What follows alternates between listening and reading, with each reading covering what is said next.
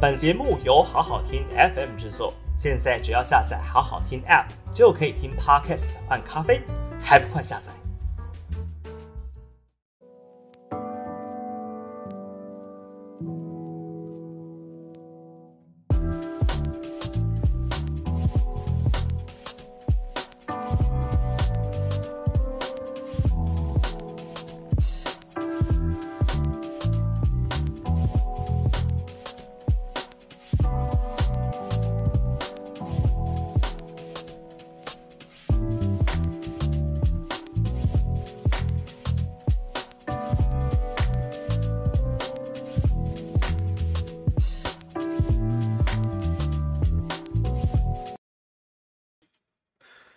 各位，欢迎来到今天的下班不演了。那今天一整天的新闻呢，应该都在关心美国众议院的议长 Pelosi 来台湾啊。那根据新闻的报道呢，他理论上应该是今晚的可能九点多十点啊会抵达台湾啊。那当然，为什么这件事情呢引起这么多人的关注啊？因为在此之前，老共已经严厉的放话。说你 Pelosi 如果啊到台湾啊，这是严重违反啊这个中美双方承认的一个中国原则跟什么美中三三三政策之类的等等的，所以他就警告说哦，一定会让我们付出代价啊。那 Pelosi 到底来台湾干什么呢？啊，我觉得这个其实要先问的一个问题哦，因为说真的，他以他的年纪啊，我印象中他应该已经。八十二岁了吧？啊，如果没有记错，应该是一九四零年。对，现在是八十二岁了。他是一个年纪蛮大的一个美国的一个政治人物啊。然后他现在担任众议院的议长，那基本上我觉得他就是在呃毕业之旅啦啊，就是他卸任前的啊可能最后一次出访啊，然后到亚洲来啊。他也不是只专程来台湾啊，他其实到陆续到几个国家去。那 Pelosi 到台湾来，他实际上会对台湾有什么实质上的帮助吗？我认为是没有的。我认为是至少看不出来，因为他是众议院的议长啊，就好像是立法院一样啊。可是美国是一个总统制国家啊，他的行政部门的力量是很强的，而且这一次 Pelosi 的访台，呃，白宫以及国务卿都再三的强调。这是议长个人的行程啊，也就是说，其实美方或者说美国政府官方是一直在说，哎，这个我们其实没有叫他去台湾啊，他也在跟中共喊话，我们没有叫他去台湾。那 Pelosi 他自己要去，这个我们也挡不住，因为他毕竟是众议院的议长啊，这个我们也挡不住。但是，但是。呃，我们美国是三权分立，那然后这个立法权呢，这个是独立且平行的啊，而不代表我们行政权，不代表行政权啊，所以你可以看到美国政府哈，行政行政这一方的呢是尽量的低调，然后也跟中共也再三的啊澄清说，这不是我们支持的啊，那当然一方面是因为这个呃这个美国选举要到了嘛啊，所以。有一个解释是，Pelosi 来台湾，呃，不是为了他自己啊，是为了救民主党的选情啊。我觉得这个说法还比较靠谱一点啊，就是他其实为了啊，就是他过去也是对中共很强硬的这个形象。那他既然都快要退休了啊，所以呢，他就趁这个机会啊，就是选择了他最惯用的一个手法。啊，因为当初前几天啊，那时候在还在讨论说 Pelosi 到底会不会来台湾的那时候，就很多人就在开始模拟各式各样的剧本。那如果他会来，他会怎么样来？他是间接的、技术性的，比如说有一种可能是他呃在台湾啊这个暂时停靠，但是他不下机啊，他不下机啊，或者是不出关啊。就是在飞机降落了啊，可是从中间哦休息啊、加油啊之类的，可是他不出关啊。可是最后最后，Pelosi 他既然选择了一个最硬、最直接的，就是堂堂正正来，而且不止来，他还要这个，比如说去立法院啊，跟游锡堃见面，甚至可能要进总统府啊，跟蔡英文见面，甚至要去参观什么人权博物馆啊等等的。这等于是正面的哈，最硬最直接的一个方式。但可想而知，因为我刚刚说了，很多人推测 Pelosi 这次来台湾的最大的动机，其实是为了要救民主党这在美国的这个其中选举啊啊，毕竟人家是议长嘛，对不对？总是要顾顾自己同党的这个席次嘛啊。所以，如果是你从这个观点去考量，那什么样子的方式是最能够呃挑衅老共的呢？那就是 Pelosi 现在选择的方式啊。所以这件事情被闹得很大啊。所以你会看到这个三方是一个蛮吊诡的一个情况啊。中共官方、美国官方跟 Pelosi 啊，这三方其实是一个很吊诡的情况。你会发现，美国官方是尽量想要压低的。然后美国官方跟中共官方喊话说：“不要紧张，冷静，我们不会做出任何的这个冲突的这个行为。”哈，那 Pelosi 这个飞机哈，如果你们中共要什么战机半飞之类的哦，这其实是很很严重的一个挑衅行为。但是我们美军哈，美军是不会出动的哈，我们不会去跟中共的军方去挑衅这件事情。哦，所以你看，美国军方跟中共军方哈。已经哦说了哦，我们不要紧张，不要紧张啊。但是如果大家都乖乖听话，那我觉得就这件事情，其实佩洛西来台湾其实也不太需要讨论啦。因为前几天这个呃，拜登跟习近平啊也有电话通话嘛，那他们聊了很久啊。那他们聊那么久，聊什么呢？我是觉得很大一部分搞不好就在聊佩洛西这件事情啊，因为拜登知道他可能挡不住佩洛西。然后他也知道这个举动一定会引起一些敏感的啊，那中共要提防擦枪走火，就大家是真的都不会这个打起来啊，中共军方跟美国军方都不会真正打起来，怕就怕在不小心擦枪走火，那你军方就很难交代。对，那搞不好就真的要开战啊！就是很多战争其实都是这样子，一开始就是一个擦枪走火，那最后就是没办法交代，所以就只好打起来啊！所以确实，美国是官方是一直想要压低的，但是中共官方呢，啊，还有中共的军方呢，好，就严阵以待，好，非常的大动作哦啊！我坦白说，我也看不太懂，我就不太理解老共为什么要这么大费周章啊！你明明知道他就是来演一出戏。那你们也花这么多心力跟资源陪下去陪他演戏吗？不，老共其实我觉得可以想得再更清楚一点啦。哈，我是觉得 Pelosi 不值得，不值得中共官方跟中共军方如此大阵仗的啊，严阵以待。因为你你越是这样子动员，越是这样的耗费资源，你等于在抬升 Pelosi 的重要性。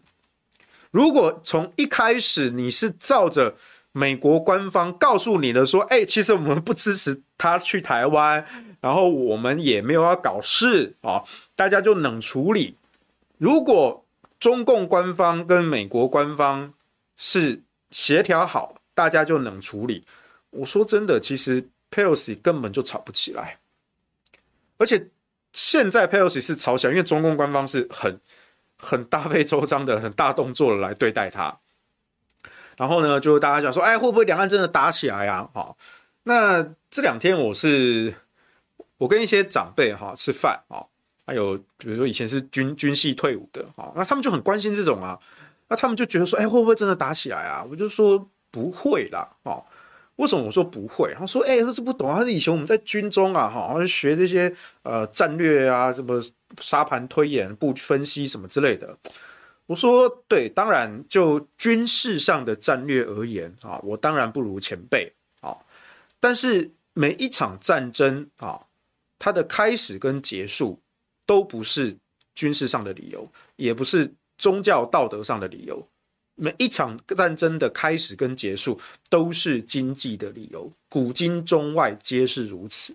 而且军事是外交的延伸，外交是政治的延伸啊，那是政治又是经济的延伸。你就看军事能够处理的问题，你往前一步推，看外交怎么处理啊？那很显然的，Pelosi 来台湾这件事情。他的身份是美国的众议院议长啊，那他呃，我们不能说他代表美国，但是在中共的眼中，他就是美国的重要人物。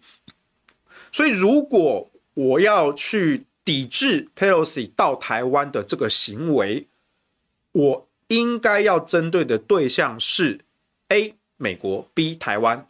来选一个，给你五秒钟考虑，五二一，当然是美国！我觉得很多人搞不清楚一件事情，就是哦，好像 Pelosi 来台湾哦，所以中共就要打台湾，怪怪的吧？今天也不是我们叫 Pelosi 来台湾啊，就算你说民进党或者是蔡英文他们想要搞台独，可是他们其实也不敢真的搞台独，他们就是在搞这些小动作。那你也知道他们是只敢搞小动作。他们不至于主动的，哈，叫佩洛西过来。佩洛西也不是你蔡英文叫得动的，他就是自己想来就来，想走就走。所以在这种情况下，既然佩洛西来台湾不是我们台湾的责任，无论是这个民进党也好，还是蔡英文也好，他真的就不是他们。所以如果我要抵制佩洛西的这个行为，我当然是要针对的是美国。其次才是台湾，就是你们台湾官方又在跟 Pelosi 这个美国人一搭一唱哦，那我要连带啊给你一点点教训，这样子，这个是有层次的差别的，这是有比例的差别的哦。所以第一个我就说，你要大家先搞清楚，你中共要抵制 Pelosi 的行为，它针对的对象叫做美国，它第一个针对的对象叫美国啊。而且呢，这个中共官方跟中共军方啊，这是话都喊出去了啊，非常的严厉啊，所以这个叫做武场啊，文武的武啊。之前你可以说呃石斑鱼或者一些水果，台湾的农产品啊，那这个贸易中断，那个叫做文场啊。那佩洛西来台湾，这个对中国对中共是一个挑衅的行为，所以他必须要采取武场的方式来对待。那武场的方式是什么呢？啊，那这个我一些前这个长辈嘛，他们就说啊，这有可能会打起来啊！哇，我以前我们在军中啊学这些，我就说呃，你所谓的真的会打起来吗？他他是说哦，我这个前长辈他是说，呃，我是不觉得会打起来啦，但是就是怕擦枪走火吧，对不对？而且这个是很严重的事情啊啊！我说有有多严重？我是认为没那么严重啊。而怎么会认为不严重呢？啊，他就说哦，这个这个这是一个很很很很激烈的挑衅行为啊，这个搞不好中共的战机哈就会越过海峡的领空啊，对不对？哦，会侵入我方领空，然后怎么样怎么样？我说哦好，我就问这个长辈一个问题，我说呃，我现在先考虑 worst case 最糟糕的情况，worst case 啊，worst case 我只问两个问题，有没有打？跟有没有打到，有没有打跟有没有打到，我先讲答案。我认为应该就是军事演习啊，而且这话不是我今天才讲的啊。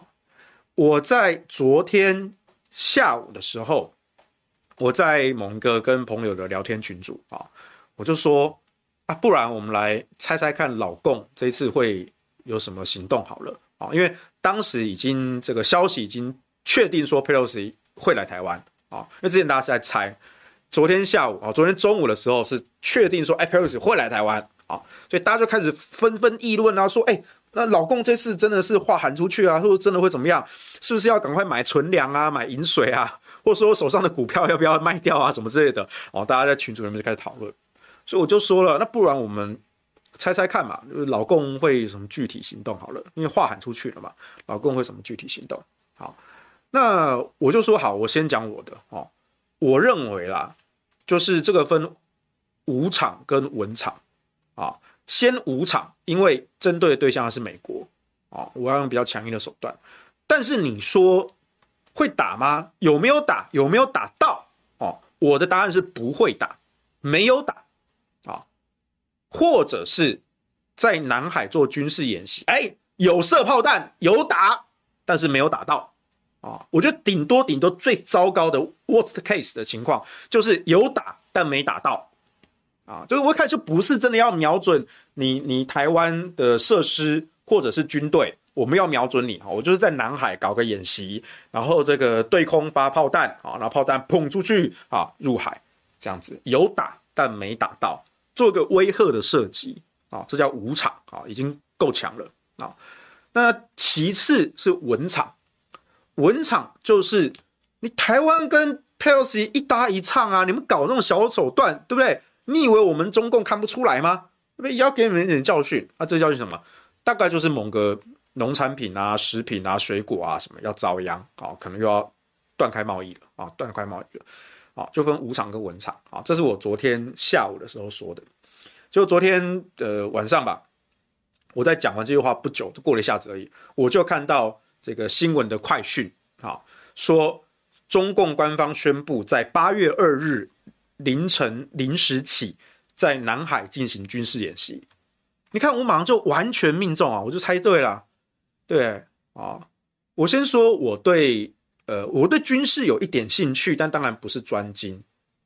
但是所谓的战略的判读，战略不是只局限在军事，因为战争的开始跟结束都不是军事能够决定的，战争跟的开始跟结束都是。政治的决定，军事只是辅助政治的一个手段、一个工具好。那包含了政治的战略判断跟分析，这就是我的专长啊。军事的那些细节哈，部队怎么部署、怎么行动啊、怎么攻击、怎么防守，我当然不如这些军方的将领、这些前辈。但是加进国际。外交政治的这些分析，哎，小弟还是有两把刷子啊。那昨天下午就命中了这件事情我在一个算是比较大的一个公开群组讲的啊，应该有些人有看到啊。我就说，对啊，你看我马上就猜中了，对我我我好厉害，对啊。然后 后来我啊，我还没有第二个是我说我说文场是可能某个农农产品水果可能又要断的吧，又要遭殃了，对不对？那不久之后，哎，老共也宣布啦，哈，就是他禁止台湾的好像一百多项的食品跟农产品吧，一百多项，你看又命中了啊。那确实这个动作是比以前大，但我觉得就是武场跟文场。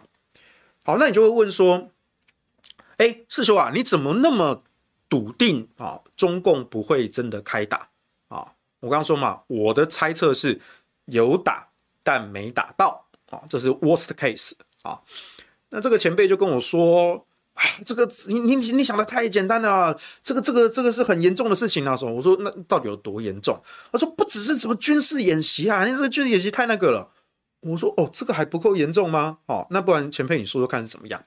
他就开始讲说：“这个战机可能越过海峡中线啊，什么之类的。”好，那我就问说：“好，但我还是要问有没有打，跟有没有打到。”我我我觉得这个的不是，我还是要问有没有打或有没有打到。最后这个前辈也跟我说，他觉得不会真的打到啊，也不会打啦啊，因为这个美方啊，美国军方啊，跟中共军方也不敢在现在这个时候就直接起冲突啊，因为这个只要以擦枪走火下去，那真的是两边都没办法交代，那就真的要打了啊。所以他最后也说，嗯，好了，就不会打。但是这个侵入。领空啊，我方领空有有中共战机出现，这个是很严重的事情啊！哇，我说，OK，好，我懂了。我觉得这只是一个用词上的差别，就是我刚用的词叫做南海的军事演习啊。那可能前辈认为军事演习这个词比较比较浅啊，比较没那么严重啊。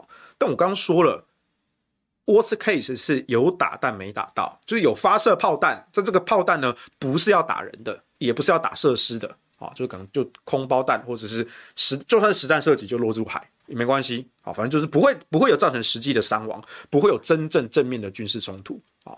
那前辈认为的，你说这个叫准军事冲突啊，或是准军事行动，我就说那会像俄罗斯对乌克兰的那样子的准军事行动吗？哦不不不不不，倒倒不会那个样，因为那个是人家是真的要开打，哈，俄罗斯的准军事行动，那那就是开打了，哈，那就真的就是开打了。他说不会，但是是准军事冲突啊，呃，有摩擦啊，但是不能够擦枪走火啊。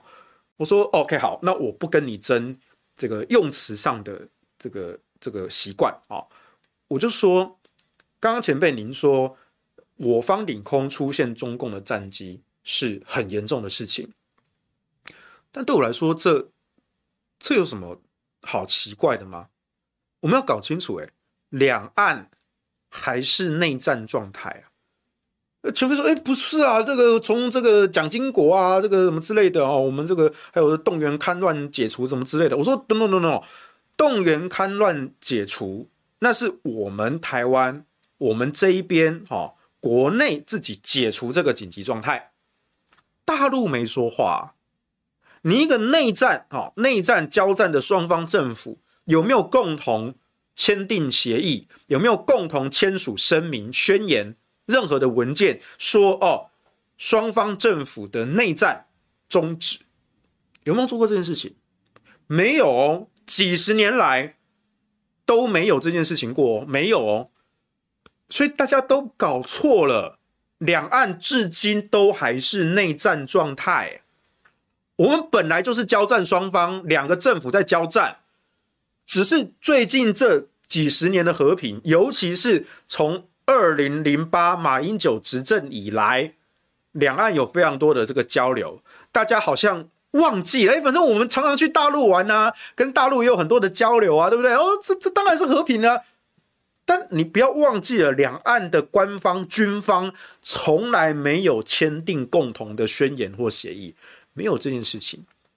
那既然双方都在内战的交战状态中，那请问？我方领空出现敌机，这有什么好奇怪的？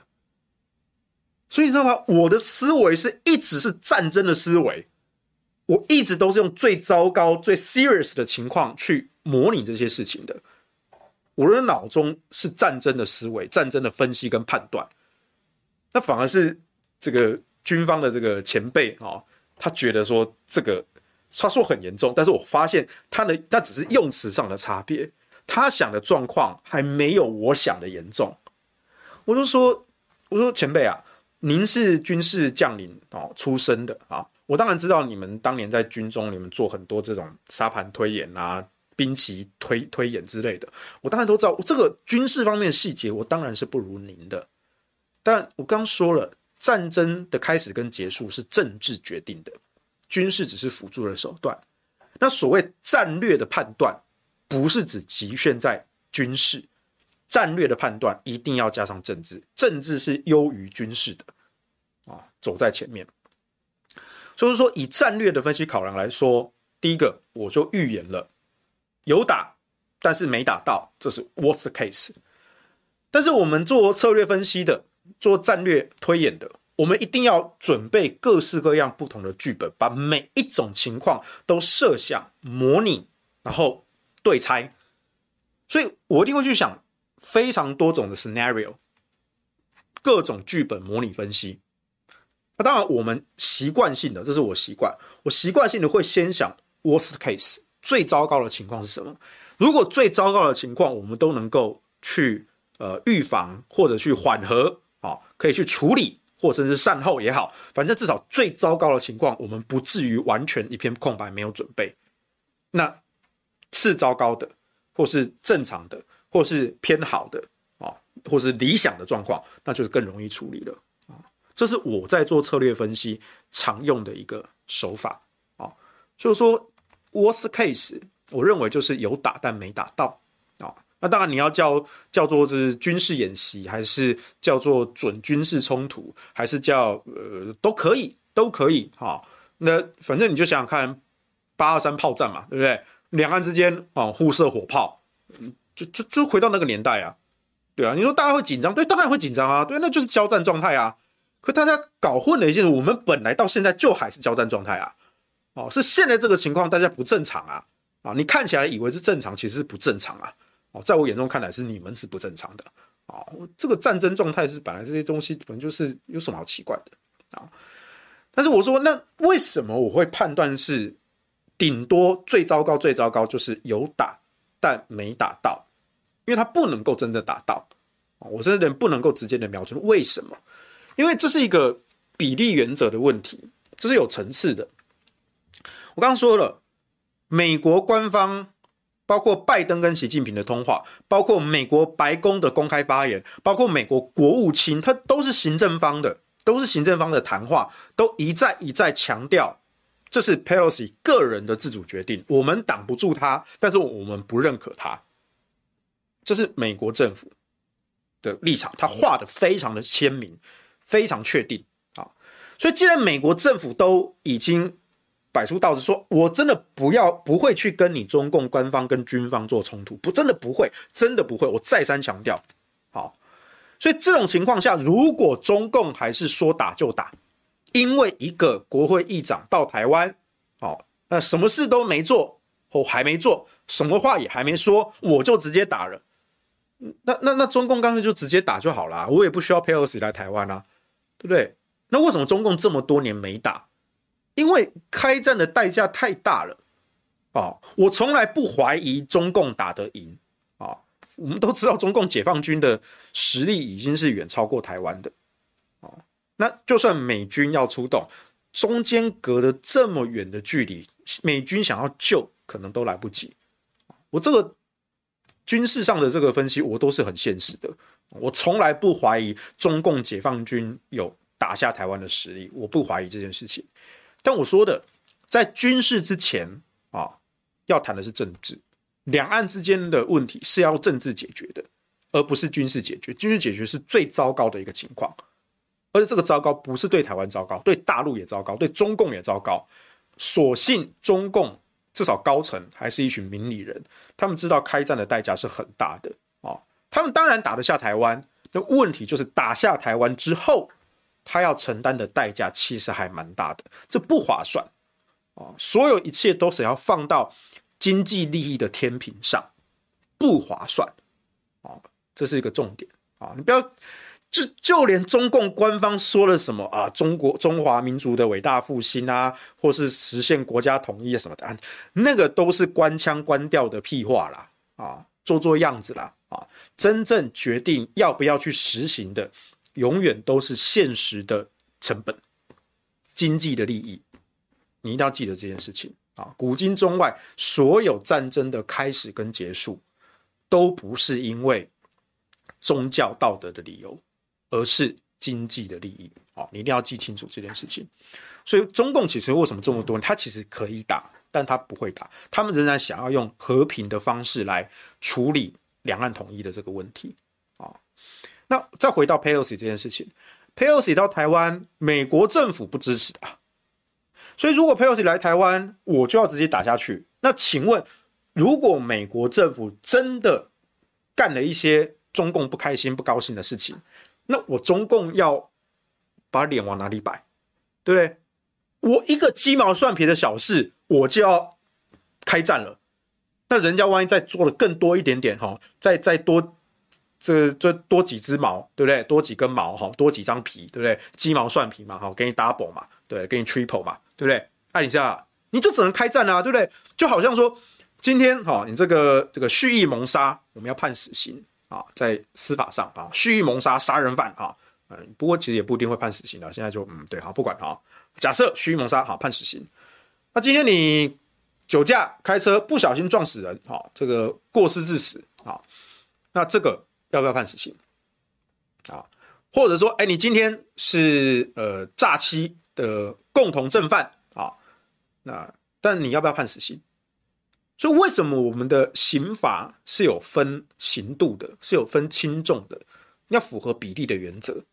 哦，佩洛西来台湾，他其实什么都没做，他其实也做不了什么。我刚刚说，他一开始就是为了民主党的选举，就为了他自己，为他自己的党。他来台湾，他也没有办法谈跟台湾的一些哦，台美之间的一些贸易，没有办法谈，因为他不是行政方的代表。那谈。台美之间的政治的协议，他也没有办法谈，因为他是议长，他也不是，就他就不是政行政方面的代表，所以他这一趟来台湾是两手空空，两手空空，他其实什么事都做不了，所以老共对一个什么事都做不了，就只是摆明就是来挑衅你，哦，来逗逗你，哦，戳戳你的小胡子啊，那你就 keep up，不是你这样不就是？花这么大的力气去陪佩洛西演戏吗？是不是老公你们在想什么哦？我觉得真的是不不太需要这样子。但我还是说，他们演归演啦，不会真的打啦。哦，所以我并不是那么的担心这件事情啊。比例原则，比例原则啊。如果佩洛西这样子就要打，那下次再发生对老共更不开心的事情，那老共面子往哪里摆？哦，随随便便我就要拼全力了。哦，那下一次人家又来这样，哎呦，我每一次我都要拼全力。哦，那这不就是你的威信就荡然无存了？啊，所以这个我觉得明理人应该可以知道这个道理，哈，明白这个道理。啊，所以我就跟这个前辈讲，我会跟一些朋友讲，我就说这是比例原则啊。啊，为什么我可以断定？因为这个我就在做一个政治的分析跟判断。假设我今天是美方的高层，假设我今天是中方的高层，我要怎么去思考这个事件跟我方政府符合我国最大利益的判断？这就是一个政治决策的思考，这是一个政治决策的思考。你要有这样子的决策能力，你才能够去调动那些政府的资源，那些政治家跟军事的将领去做出相应的行为。所以你的思维等级要拉到那个程度去，而不是只看说哦，这个事件好严重哦，所以两岸之间就要开战了。没有那么简单，中间有很多环节没有勾在一起，你逻辑之间是断开的。我们做策略分析是不能够这样子，尤其是你在做涉及风险、涉及风险的策略分析之中，你一环一环的逻辑是不能够断的。当然，在现实生活之中，你这些 case，你因为你所得到的资讯是很有限的，所以你发现环跟环之间，哎，确实是没有勾在一起的。这就是为什么要用很多的假设。去模拟不同的 scenario，但是你永远不要忘了这些不同的 scenario 中间那些加上去的环都是额外的假设，都是外加的。而当那些假设不成立的时候，这一条跟那一条就勾不起来，因为这个虚拟的环就消失了，这一套 scenario 就不会走下去。懂意思没？啊，你要去非常分清楚，在这个模型之中。它真实存在的条件是什么？跟你现在假设测试的条件是什么？然后我换另外一个 scenario，是把这一个虚拟假设换成另外一种版本，然后再去跑一个脚本出来。那我们要跑很多种脚本，你脑中要有非常多的这种脚本去应对各种不同的状况，这才是专业人士的做法，不是不是你的。脑子哦，就一根筋哦，直直的死思维。好，下去我就觉得哦，这好严重，所以这一定会开战。好，所以美方一定会怎么做，中方一定会怎么做啊？啊，我们台湾一定会怎么做啊？糟糕，糟糕，糟糕！那万一中间有一个逻辑环节断掉了呢？没有发生呢？那你后面的所有叙述不就全部都白费了？而且你只有这一条思路，你只有这条思路，搞不好他在很前端的分歧。就分成另外一条剧本了，那你后面的路线全部都不会跑嘛，就跟玩游戏一样嘛，对不对？你从一开始的分支就选到 B 路线了，那 A 路线的所有剧情你都不会看到了，对不对？因为你现在在跑的是 B 路线啊，而 B 路线跟 A 路线是很早就开始分歧的，对啊，所以你的思维必须要共存这些不同的路线、不同的剧本分析，然后你要时时刻刻分清楚真实存在的条件。不可改变的客观事实，跟这些人物对这些事实的认知跟判断，以及在我们有限的资讯下，我们不知道还有哪一些事实存不存在，或者是我们不知道这些人物对这些事情的看法、判断、决策是什么。但是我们可以猜，我们可以模拟，我们可以假设，然后假设不同的可能。啊，所以所以。我们在常在看这种政治事务哈，你看到这个呃评论政治的人很多啊，有我们有我们这种就是职业的评论员，然后也有一般普罗大众啊比较热衷政治的啊，每天都在谈政治啊，但是你就注意到我们评论的等级是有差别的，那这个差别在哪里？就是在于我们这种分析的功力或者讲得更抽象一点，我们思维的层次是不一样的啊，思维层次不一样的。当然，我这边秀的并不是一个很、很、很、很严谨的、很复杂的一个分析啊，因为这个也不是什么正式的 case 嘛，对不对？我今天我又不是国安局局长，因为我们的国安局长在忙论文案嘛，对不对？啊，不，如果今天我是国安局局长，那当然我要负责任的做出一个很严谨的呃沙盘推演的这个分析啊，然后向总统报告啊，说，哎，我们现在有应对各式各样不同的情况啊，但是我今天我不是要做这么这么正式的这个事情啊。我我当然，我们的国安局长也没有在做了哈，他在忙论文。对，我没有要做那种正式的事情，我只是跟朋友的闲聊啊。那只是说我们这种呃思考习惯啊，还是会带过来啊。所以直觉式的，我们就开始推演这些东西，然后就告诉你说，我最后得出的答案是 worst case 有打但没打到，然后武场走完了，换文场啊。那两方就认真的啊演一套戏。啊，演完就落幕，就 That's all 啊。那双方各取所需，对，Pelosi 回去美国啊，然后他们民主党的其中选举啊，台湾跟中共啊，各自各自得到政治上的这个利益声量，That's all，就这样子啊。所以说我有很紧张吗？哦，今天呃中午的时候吧，哦，我就拿起我的手机，哈，呃，看了一下大盘啊，大概。最后好像收了快跌一百点吧，是不是？如果我没有记错的话，对，啊，我觉得没有跌很多啦，就它一定会跌啦，啊，这个这个昨天夜盘你在看期货这个台指期夜盘的时候，你大概就会看出来了，一定会跌啊，但是你说会暴跌吗？我不，我我不太自，我不太觉得这样觉得了。今天跌多少啊？今天收盘是。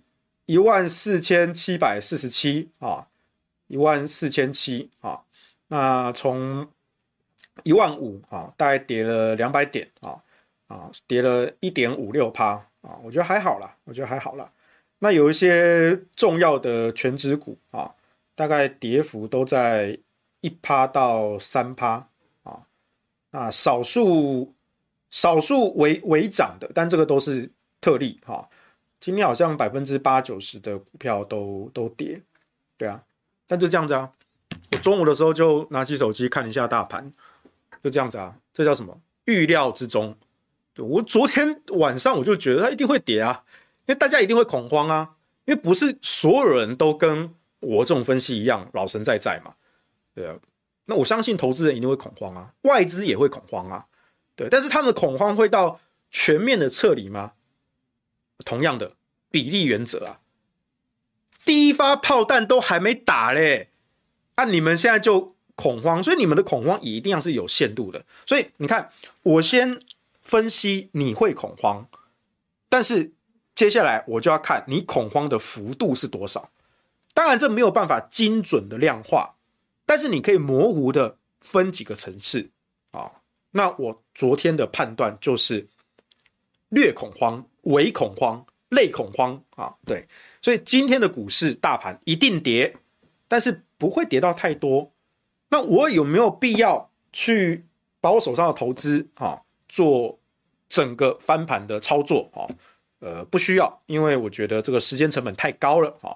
因为我是很懒得盯盘的人啊，我都是做长期价值投资，我就放着啊，那跌就跌啊，对不对？跌不多，我觉得反正那笔钱我用不到啊，对不对？就放着啊。哦，它的基本面好，那再过一段时间啊，价格一定会回到它反映它的利润的一个程度，但它需要时间发酵。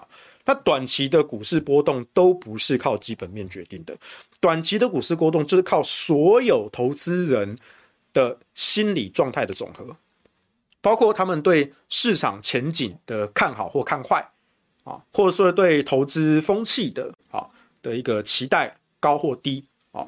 等等的，这都不是理性的因素，这都是非常主观的因素。客观事实在那边，可是客观事实永远都是过去已经发生的事情。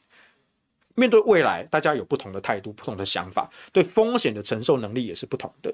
所以每一个人的主观都不同，但整体来说，市场的走向就是所有投资人主观的总和啊。那当然有些人会去精算说它的幅度是多少啊，可能会跌几点或是涨几点啊，那这个就是分析师的范畴。但是天底下没有任何一个分析师能够精准的每一次都精准的预测，不可能的啊。比如说像 Pelosi 来台湾这件事情，我是会看跌啊，啊，看小跌啊。但你说要我去，我去，比如说操作期货啊，买台子期，对不对啊？去放空啊，我倒觉得不至于啊。啊，顺带一提，我后来真的有去开开期货账户，我有开啊，啊，但后来想说算了，反正。国安基金都都进场护盘了嘛，对不对？那就算跌，我觉得也不会跌太多啊，因为我们国安基金的银弹其实还蛮庞大的啊。我相信，尤其今年又要选举啊，所以在这种情况下，我认为它不会再发生暴跌的情况啊。国安基金说什么，就算为了蔡英文总统的面子，都得把大盘给救起来啊。那我就救几家重要的权值股就好嘛。对不对？你就看前十大权权值股是哪些股嘛？啊，比如什么台积电啊、红海啊什么之类的，或是呃航运股啊，什么长荣之类的。对啊，你就把前前几大那些权值股救一救嘛。反正我们国安基金银弹多嘛，哈，过去几次进场那真的是捞了很多哈。所以，既然国安基金已经进场护盘的情况下，它不会有确定暴跌的状况发生，那我就觉得说，那就等于是盘势比较暧昧不明的情况。不然，是大体上走势，它既然不会有暴跌的情况发生啊，我不反对暴涨哈，那不至少不会有暴跌情况发生，那我就觉得那就那就放着啊，啊，我懒得去盯盘了啊，我又不是职业的这种全职操盘手啊，只是业余做点投资哈，就放进去，老神在在啊，我觉得它的跌幅不会太高，好，所以我也不需要做任何的避险操作啊啊，但是如果说你这样问我的话哦，可能在。昨天晚上吧，哈，假设今天我是非常热衷在在操盘的，哦，或许我我昨天会开始放空啊，因为像我有朋友就真的是一直在玩期货啊，然后前阵子那时候国安基金还没入场啊，入场前的那几个月吧，那时候股市不是连跌吗？大跌，对不对？那时候台积电原本这个看涨哈到多少啊？六六七百块钱啊，甚至有分析师，甚至有外资报告说。上看一千块目标价啊，但我们看那个一千一千块目标价是唬烂的啦。可是那时候台积电这个六六百块钱啊的时候，哦，所有人也是觉得股市欣欣向荣啊。然后当时有一些人就嗅到有点过热的一个氛围啊。然后果不其然，再过了一阵子啊，就开始股市就在开始掉，就看到台积电跌破六百，然后然后五百八、五百五、五百三。然后就开始，大家投资人就开始恐慌。天呐，台积电，然后那些买在六百多块钱那些大学长，对不对？全部被套牢哦，动不弹不得哈，都不知道要不要跳楼啊。然后最后台积电竟然跌破五百，对不对？好，那最近这一波国安基金进场护盘就回升嘛，然后有拉破五百以上嘛。啊，今天是不是又跌下去了？啊，我是没有买台积电的啊，不想买啊，我是没有买台积电啊，所以。台积电现在今天四百九十二啊，跌破五百啊，跌破五百啊，但是 so what 那又如何？对，反正国安基金进场就是做盘整嘛，对啊，所以我是觉得我不会特别去做这件事情。但我朋友他们在玩期货的，他就真的前阵子靠放空赚了蛮大一笔的啊，呃，应该不止一笔，他应该赚了好几笔，因为前阵子那个时候。那个跌势是啊，持续了蛮蛮多的一个时间啊，所以我朋友在做做期货的，买台子期的，他光玩台子期放空就赚了不知道赚了几百万这样子哦，还蛮不错的啊。但是我就不是那种人嘛哈，我有开期货账户，但是我没有想要真正进去玩啊。我的呃时间分配啊，跟我的个性啊，不太想要啊去密集的盯盘这件事情。所以说你问我对这些。时事这些突发事件的看法，哈，我会跟你说我的分析，我的分析就是这样子，哈，不用太不用太紧张啊，你是该紧张一下哦，你完全不紧张，我觉得这也是错的，你是该紧张一下，哈，关心一下啊，这个美中关系，关心一下台美关系啊，关心一下两岸关系啊，你可以关心一下啊，但是就就不要把自己所有时间都花在这上面啊，我觉得没有没有多那么多可以让你去去值得浪费的啊，不需要这样子啊。好，今天讲 Pelosi 的部分啊，那我觉得今天最好笑的一件事情呢，就是我们的林志坚小智市长啊，小智市长呢，他前啊这个稍早他就说，哎呀，这个欢迎 Pelosi 议长来台湾呐啊，而且呢，Pelosi 议长呢来台湾的这个第一站就会到桃园来，然后大家就说，哎，为什么会到桃园啊？大家那个记者也听得有点五煞煞啊，为什么到桃园啊？那我们的小智市长就说啊。呃，因为我们桃园有桃园国际机场啊啊，所以桃机呢是我们这个国际机场的门户啊，所以他当然第一站就会到桃机来，到桃园来，然后所有人就傻眼啊，记者也傻眼，因为历来这种重要人物来访啊，呃，因为维安上的因因素，所以通常是选择在松机，台北松山机场。啊，因为他通常这种拜会的行程都是在台北嘛，因为台北毕竟是政治的中心啊。不管你去立法院也好，去总统府也好，通常都是在台北啊。所以在维安上，如果你是像一般的国际旅客，那是一般的国际旅客，他才是在桃机啊下机，然后再到其他县市去。但是这种重要人士来访，他是要维安的，一般人士、一般旅客。来台湾不需要维安，他需要维安。那维安上的考量，所以一般会选择在松机，因为在台北的这个维安部署会比较方便啊。那去参访这些行程也比较方便。这是这这应该是 common sense 吧？这应该是常识吧？那我们的小智草包啊，真的是哎，有些人真的天生不适合读书。但你不读书就不读书啊，你就你要懂得藏拙好吗？你要懂得藏拙。小智就那边很喜欢很掰，然后就是说，哦，我认为这个佩洛西议长来台湾，哈，这个第一站第一站到的就是我们桃园，是国际的门户啊啊，不是去松机吗？而且当时新闻是不是有有报过啊？佩洛西应该会在松机降落吧？那你，林志坚你怎么连这种常识都没有？我知道你现在要选桃园市长啦，但是你也不用把所有东西都。扯到桃园吧，尤其是你把一个重要人物的来访跟一般国际旅客完全分不清楚他们的差别，难怪你炒包嘛，难怪你炒包间嘛，对啊，你炒包间水煎包，好像有点 啊，算了不管，对啊，所以我是真的觉得，Pelosi 这次来台湾，他是为了要救美国民主党的选情。啊，哦，这边还延伸一个问题，那另外一方面呢？他其实也在救台湾民进党的选情，其实这个很微妙，因为我刚说了，美国官方拜登、白宫、国务卿都再三的强调，其实他们不支持这次的出访，但是那是佩洛西他自己的行程，他也挡，他们也挡不住啊。所以如果台湾小英政府这边啊，这个张罗打鼓哈，就是把这个弄得非常非常高调。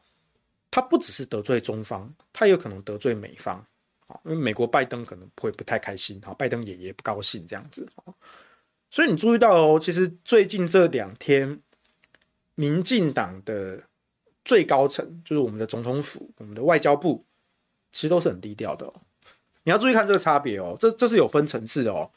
你这两天所有在那边张牙舞爪、在那边大肆炒作的，都是民进党的侧翼。真正属于外交跟国防层级的，我们的外交部、我们的国防部、我们的总统府都非常的安静，就行礼如仪啊。当然，人家来，我们当然是要要要要招待人家啊，这本来就是礼貌啊。但是没有像过去那个样子的炒作，真的没有啊。你可以在这边就可以看出层次的差别。所以同样的，这其实也是一种比例，也是一种比例原则啊。这比例原则不是只适用在司法上啊，量刑的这个差别啊，很多很多事情你都是要比例，而这个比例永远都是相对的，你一定要有一个拿去做比较的基准啊。所以你看，我是在教你们这种思考的模式，在政治上、在社会上、在文化上也是这样子，你一定要有一个去比较的基准，得到了一个相对值。所以你看，相对这些侧翼，这一次的总统府、外交部、国防部啊，相关单位的啊，其实都就是心里如意啊，低调啊，不评论啊，或是就是哎、欢迎就这样。哦，不会像说，哎，在抗中保台啊，对不对？哈，这个这个保卫台湾安全啊，什么之类的，没有没有，还没有啦。啊，侧翼是喊得很凶啦，真正官方其实台湾官方没有啊，所以你就可以注意到这个微妙的一个差别。好，那林志坚就，我觉得他真的该死啊，因为你的老师陈明通，陈明通是国安局长啊，难道你的老师没有跟你讲？Pelosi 来台湾是降落在松山机场吗？还是你小智你要显示说我这个 idea 是原创的，所以我要讲他在桃园机场？不，你的原创创意不是发挥在这个时候好吗？对不对？你的创意不是让你显得很没有尝试啊？创意是超出尝试的发想。但是不能够显得你没有尝试，不是每不是每一个没有尝试的想法都叫做有创意，好吗？这是不同的啊。创意是跳脱尝试的发想，但是并不是没尝试的讲法就叫做创意啊。我觉得小智就真的搞错这件事情啊，就真的是草包。所以我是看到今天早上看到那个应该是东升吧，然后有人把它截图出来，然后那张截图。前几个小时已经在疯传了，因 为真是很好笑，完全没有尝试可言啊，就是在疯传了。我就觉得说，天哪，小智，你这样真的行吗？你要不要闭嘴一下？我觉得你搞不好你闭嘴，你的票会更多一点啊。就是没有没有那个屁股，就不要吃那个泻药嘛。大家就知道你是一个不读书的草包啊。但你就藏拙嘛，你就让郑文灿带着你跑跑陆战嘛，跑组织嘛，哎，搞不好你还是会险胜啊。对不对？哦，因为确实郑文灿的绑桩能力很厉害啊。这个这部分我没为张院长忧心呐，对不对？张善政院长你怎么能打得过这个郑文灿八年来的这个绑桩呢？啊，所以小智就真的是一直在那边自爆啊。不是你今天是小智耶，你是神奇宝贝训练大师耶，你又不是这个瓦斯蛋会用会自爆，对不对？要搞清楚，你是训练师，你不是神奇宝贝。你把自己当成神奇宝贝，对，而且也不太可爱，哎，所以今天看到这个，真的很想笑，对不对？我们来看一下留言。对啊，股市跌了快三百点了，两百多吧，我记得，我再确认一下，我记得是两百多，两百三十四点啦。啊，昨天夜盘就期货夜盘就跌了，所以今天股市基本上已经跌，我看今天光。开盘不久，我有瞄一下，但是我不记得幅度，我这样就跌一点点。然后收盘的时候我才有看啊，快收盘的时候大概是快一点的时候我再看一下啊，我刚确定是今天收是跌两百三十四点啊，确实有跌啊，有跌，一定会跌啊，一定会跌啊。但就是说这个是不是是不是一日行情啊？明天后天，尤其其实大家看到说哦，其实呃好像还真的就不会打，对，所以外资也不需要。恐慌性的撤出嘛，对不对啊？因为如果外资全面性的撤出哦，你就不会，你就不会看到说那些权值股哈，只是跌什么一趴两趴了不起三趴啊，就不会这种的。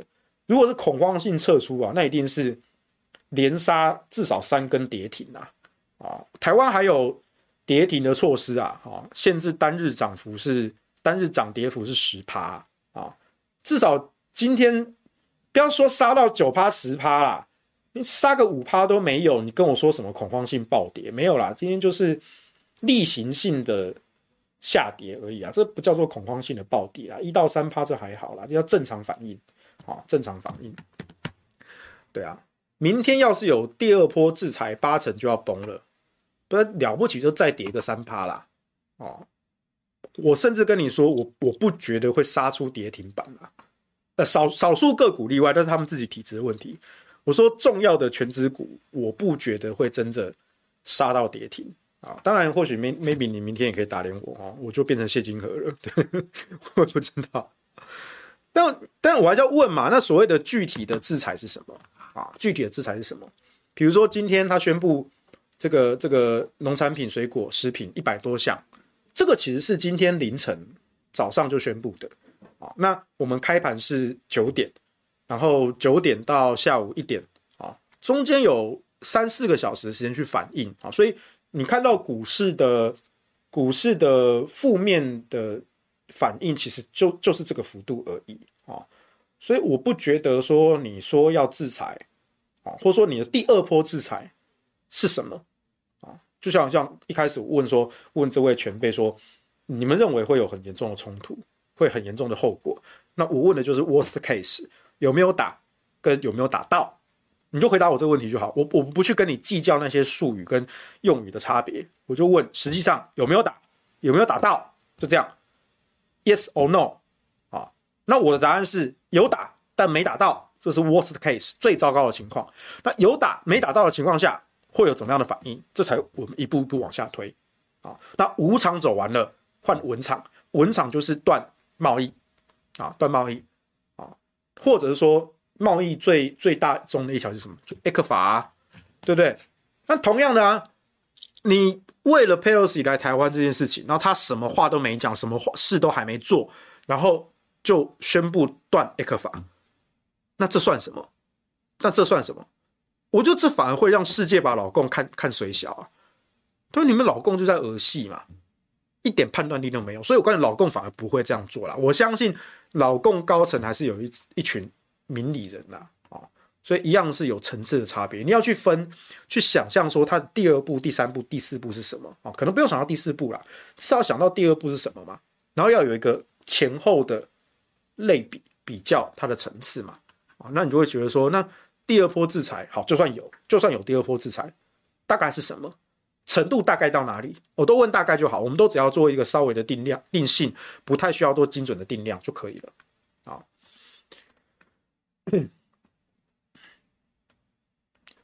有人说，我认为不会来，政治圈也都知道，只是必须演啊，会会吧啊。虽然说到现在还是有人在传说啊，搞不好临时变卦啊，或者说呃，中美之间有有又在紧急的乔什么的，然后可能用一个。一个借口，一个理由说啊，突然取消，临时取消行程。但我是觉得这个这个机会不是没有，但是几率很低啊。因为从之前的一连串声明，美国政府啊，包括拜登，包括白宫，包括国务卿一连串的谈话，你都可以推敲出他们一再传递的讯息，就是我们管不住 Pelosi，就这样啊。所以，既然他们事前花了这么久的努力都没有办法叫 Pelosi 不要去台湾，那你觉得现在临时要乔？我是觉得不太可能啦。我觉得大家就是大家说说好了，就是就是 Pelosi 真的到台湾了，然后老共稍微啊、发发脾气啊，然后就这样子大家走完就这样。我觉得是这样子啦啊，这个机至少这是几率最大的剧本，这是几率最大的剧本。要看 Pelosi 在台湾做了什么事。若是做了类似发表公开声明的事情，只要有挺台独的状况出现，就会出事。这个倒不会，因为毕竟 Pelosi 是美国的众议院的议长啊。他说那体众议院其实他确实是蛮大的一个职位，因为在美国总统的继任顺序，美国总统、美国副总统，再来就是众议院的议长了。再就是众议院议长了，第三顺位，但这是一种说法啦。但是另外一种说法是，美国总统继任的顺位其实本身不代表什么意思啊。就他如果真的有什么意义，也是要等前两个顺位都挂了，那这个第三顺位才有意义啊。你不能说哦，因为他是第三顺位，所以他在整个美国体系之中就是第三第三把交椅，第三话的。呃，不太是这样分的，不太是这样分的啊，不太是这样分的啊。那你说，但是至少他是一定位阶以上的人，一定位阶以上的人，他一定会遵循着美国官方的立场。那美国官方立场是什么？就是一个中国跟三公报啊，就是这这就是官方立场。而且这个这个一个中国跟三公报啊，这是无论。民主党执政还是共和党执政，这就是美国常年官方立场，不分民主党、共和党哦。所以你不需要去去担心说 Pelosi 在台湾直接公然违反啊，这个一中三公报的这个言论，不会，他不可能去挺台独这件事情。我告诉你，Pelosi 如我刚说，Pelosi 来台湾的动机是为了救民主党的其中选举。那如果你 Pelosi 在台湾暴走失控，那美国民主党大概死一片啊！哦，搞不好 CIA 都要出手了，所以不用担心这个问题，不用担心啊，不用担心。当然，他当然还是会跟民进党。这些独派一搭一唱去挑逗中共的敏感神经，这一定会，一定会，但是不会到挺台独的这种层次，不会啊，啊，不会。他说没办法啊，阿共永远都在救民进党的选情，对对，真的是老共，你们这些人没讲什么。讲什么这个什么这个这个坚决反对什么分分裂国土这种行为，不是你们就一直在帮民进党啊？红共绿共本一家，我这个说过多少次了啊？阿共就是民进党最好的桩脚，没有错啊，没有错。他说阿共唯一可能大动作反应就是化解内部压力，对，也没错，因为他们也有他们自己的呃，就是民意啊，要去给个交代啊。虽然两边的呃政治体制不同，但是他们也要对。社会的民意做一个交代啊，那我们这边也是要对社会民意做个交代。所以，一个政治家跟政客的差别就在于说，你们是不是把民意塑造成民粹的怪物，最后反被这只怪物给吞噬啊？那我现在看起来，台湾比较接近这种状况。那大陆呢？其实有时候民间的那些小粉红的舆论呢，也挺失控的啊。但是至少中共官方是有理智的啊，幸好中共中共官方都没有插小这些不读书小粉红的这些想法啊，我觉得这还是万幸，这还是万幸。土条确定 DPP 在美国游说团体没有出力邀请 Pelosi，不，这是一回事，我相信也有啊，他们当然希望 Pelosi 来台湾啊，我相信有啊，但是游说团体归游说团体啊，那。府院高层归府院高层啊，以及你把他邀请来，他要做什么？他真的敢做什么？对不对？啊，你把人家哈这个邀请到家里来啊，他要在你家做什么？啊，这个考量在美国的这些独派团体跟在台湾的这个府院高层，这考量是不一样的啊。同样都是来来了做什么说什么啊？怎么安排？这是有差别的啊，这是有差别的。绿共是红共自家人，自家人不会打，对对，没有错。断开贸易是为了琼台政策的实践，琼台政策的目标是要提早让台湾习惯共产党的统治，没有错。但是呢，呃，在提早让习台湾习惯共产党的统治上呢，民进党做的已经比共产党更好了啊！我们现在完全就是效法上个世纪共产党的做法，所以相信之后两岸如果真的。这个被迫统一呢，一定可以无缝接轨啊！反正发现说，哎，其实中国共产党的统治跟之前民主进步党统治它差不多嘛，对不对啊？对，所以我们相信可以无缝接轨。嗯，军事演习闹得越凶险，绿共选票越多，红共当然要尽全力帮帮。对嘛？我就说红绿就串通嘛。我们现在大家都变成红红绿色盲，没办法分辨这两种颜色。呃，他会来就表示哦，美中啊双方都私下沟通好了啦，哈，为了一位老太太打，真的太不值得。对啊，这这是很明理的啊，这这都是明智的考量跟分析啊，没有那么多情绪好吗？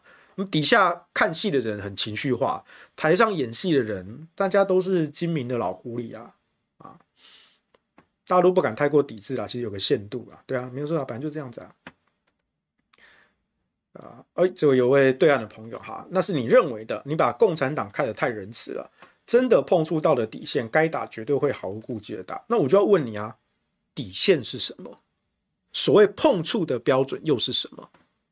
对啊，你当然可以说，真的碰触到了底线，该打绝对毫无忌顾顾忌的打。对对对，没有错。对我这个人做人是一样哈。你如果碰触到我的底线，我真是毫无顾忌，我拼身家，我都要跟你打到死。啊啊！但是你的底线是什么？啊，嗯，就就你回答不出来啊，对啊，你回答不出来啊。你逻你这句话逻辑没有错，逻辑没有错，但重点是定义，我要有一个可执行、可操作的定义，一个具体的标准，但这个具体量是不存在的，不存在。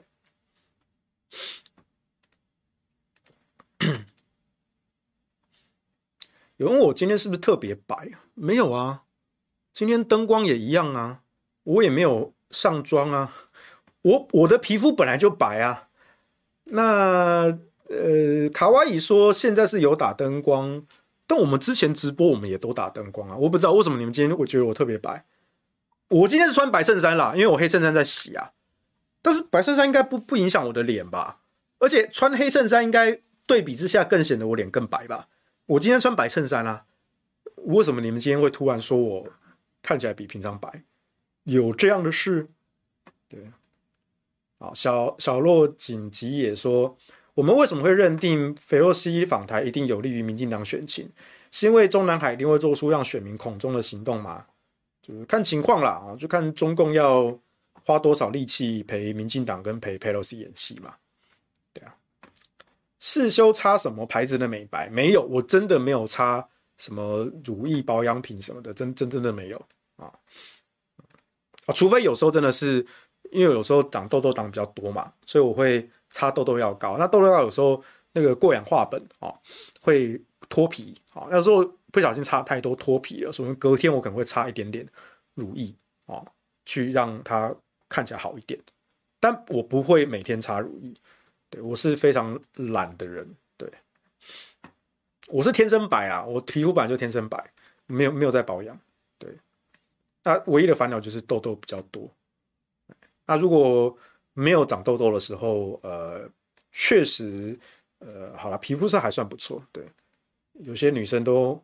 看到都想打我，对，因为我的皮肤比他们白，对。别再骂小智了，被骂到退选我会很难过的。应该不会啦，人家小智都已经公布这个主视觉设计了哈，而且请这个御用大师聂永真在操刀，应该是不会退啦。府院已经重压资源在全党救一人救小智了啦。哦，你看他陈时中那个主视觉设计是什么鬼啊？请他儿子弄的哦，跟一个喝醉酒的老人在路边尿尿一样哦。好笑啊！你就看到谁是亲生的，谁只是一个老头。我们小编说土条来确实画面比较难调哈，本来就太白了，本来就很白。对，对啊，为什么我们今天为什么大家特别讲我特别白？明明跟平常应该差不多。好了，那今天时间也差不多了啊，反正大家就是那个舞照跳，马照跑啊啊！如果你有投资的，好，你有在看股票的，我觉得。不用那么紧张啊，除非你真的很在意那五十点、一百点啊，然后你每天在呃在在在在买期货、买台子期，然后追着追高杀低的那种哈，进进出出的那种哈，那你们自求多福啊，我是不玩那一套的啊。那对于一般的投资人来说，我觉得啦，还不到你恐慌的时候，对不对？呃，之前那个恐慌你都挺过来了啊，现在这个样子。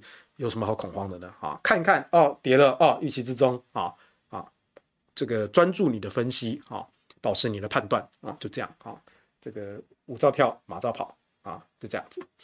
好，今天时间差不多了，这样了，拜拜。